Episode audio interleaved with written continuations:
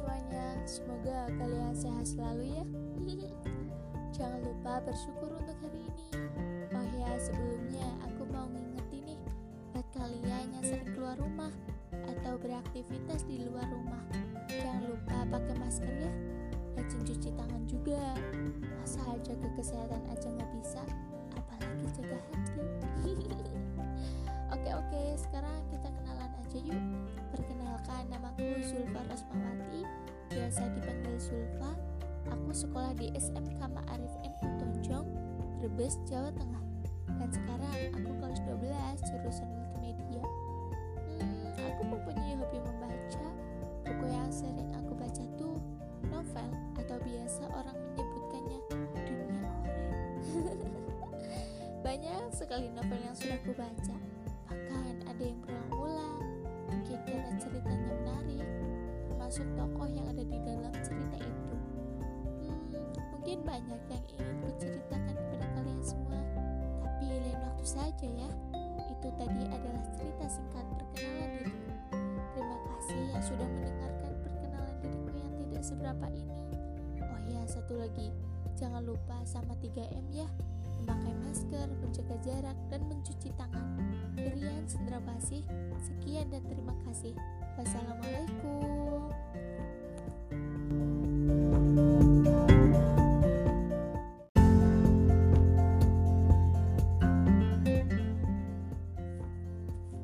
Assalamualaikum Hai semuanya Gimana kabarnya hari ini? Semoga sehat selalu ya Jadi kali ini aku akan berbincang-bincang Atau sharing tentang multimedia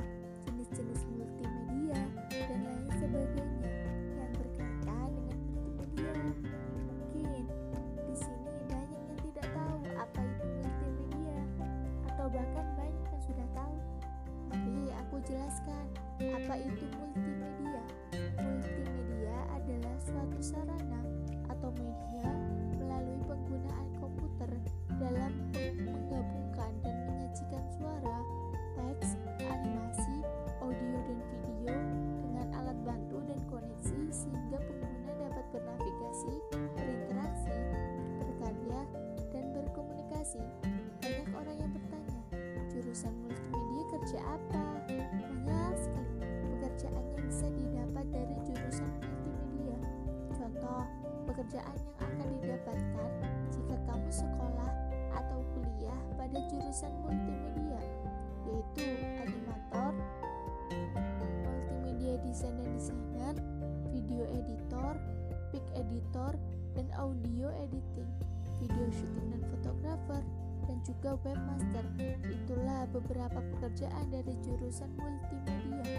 Adapun jenis-jenis multimedia yakni multimedia interaktif, multimedia linier, multimedia hiperaktif, dan multimedia kids.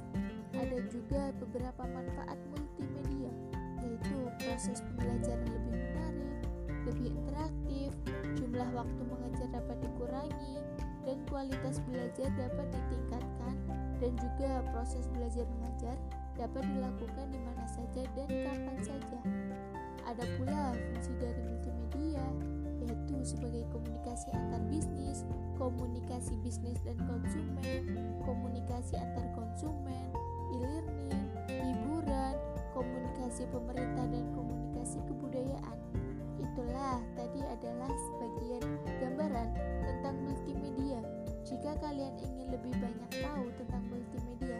cari saja di Google atau buku-buku multimedia.